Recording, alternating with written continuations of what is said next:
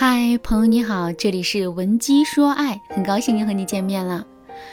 上节课我告诉了大家一个事实，在跟男人聊天的时候，避免犯一些聊天的错误，比拥有高超的聊天技巧更管用。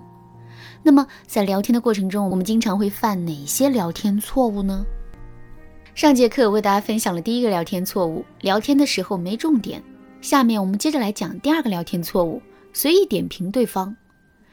演员黄磊，大家肯定都知道，在《极限挑战》里，他是神机妙算的神算子；在现实生活中，他也是一本行走的高情商教科书。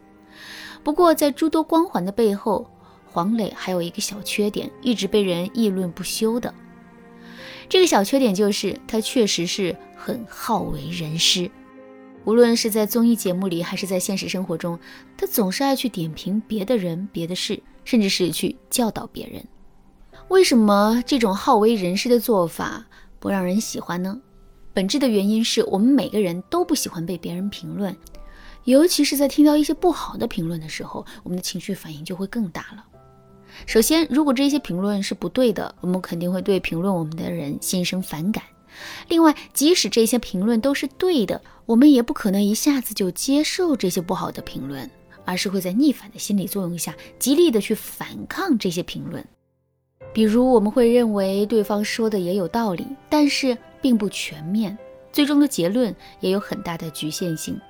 再比如，我们会认为对方是站着说话不腰疼，如果他跟我们面对的是同一种情况的话，他做的未必会我们好。所以，站在我们的角度来说，随意去评论别人，这绝对是一种吃力不讨好的做法。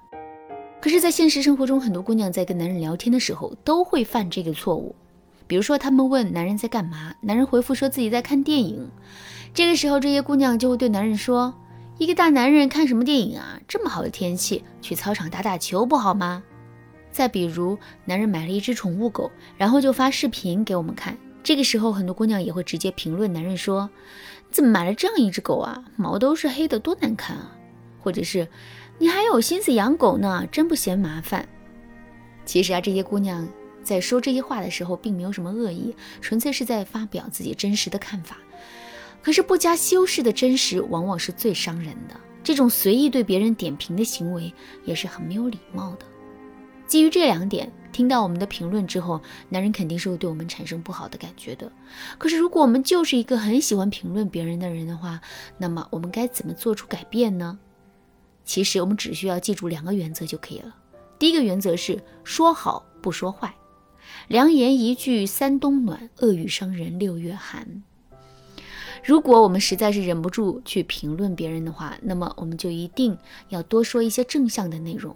比如，男人买了一只黑色的狗狗，即使我们再不喜欢这只狗狗，我们也肯定能从狗狗的身上找到一两个优点，比如狗狗很听话，鼻子很可爱等等。我们只需要在这些优点上对狗狗进行评论就可以了。至于狗狗的缺点，我们一个字都不要说。第二个原则是学会反话正说。还是拿男人买狗狗的事情举例啊，我们很不喜欢这只狗狗，尤其讨厌狗狗身上黑色的毛发。可即使如此，我们也不要说狗狗的毛发很难看，而是要说狗狗的毛发还挺特别的。哎，或者是我们还可以说，我一直都认为黑色毛发的狗狗是最难看的。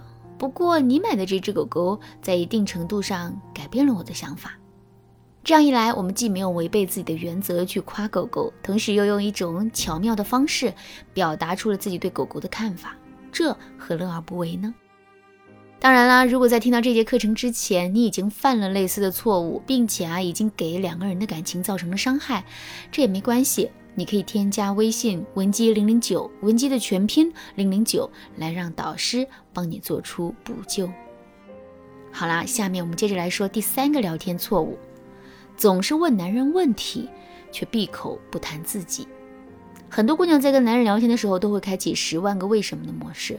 比如说，他们会问男人什么学历，目前做什么工作，有什么兴趣爱好，谈过几段恋爱，月收入多少等等。可是有关自己的一些情况，他们却是针口不言。为什么会这样呢？可能的原因有很多，比如有一些姑娘觉得自己的条件不太好，比如自己的学历不高，大专文凭，工作也不太好，单休，还经常加班等等。所以，出于不露怯的目的，这些姑娘最终选择了讳莫如深。还有一些姑娘是在用掩藏自身信息的方式来树立自身的框架。毕竟，当我们对男人知之甚深，可男人却不怎么了解我们的时候，我们更容易能够在感情中占据优势。可是，我们有没有想过，聊天的目的到底是什么？聊天不就是为了两个人可以交换信息、互相了解吗？如果我们是出于不露怯的目的才变得讳莫如深的话，那么我们就一定要知道，当我们讳莫如深的时候，我们掩藏起来的不仅是自己的缺点，还有自己的优点。如果我们身上没有展示出任何的优点，那么男人凭什么喜欢我们呢？另外，如果我们是出于打造自身高框架的目的，这才变得针口不言的，那么我们也要知道，建立自身高框架的方式有很多，我们何必用这种阻碍两个人关系发展进度的方式来树立自身高框架呢？最后，我们在聊天的时候一直问男人问题，这也有可能是因为我们跟男人陷入到了一种问答式聊天。之所以会跟男人进行问答式聊天，是因为两个人的聊天话题太过于封闭，与此同时，两个人的对话也太正经，完全没有情绪上的互动。怎么才能解决这个问题呢？具体的方法有很多，比如说，我们可以使用向上联想法、钓鱼聊天法、关键词聊天法、幽默聊天法、推拉聊天法等等，来拓展两个人之间的聊天话题。如果你想知道这些方法具体该怎么操作的话，你可以添加微信文姬零零九，文姬的全拼零零九，来预约一次免费的咨询名额。好啦，今天的内容就到这里啦，文姬说爱，迷茫情场，你得力的军师。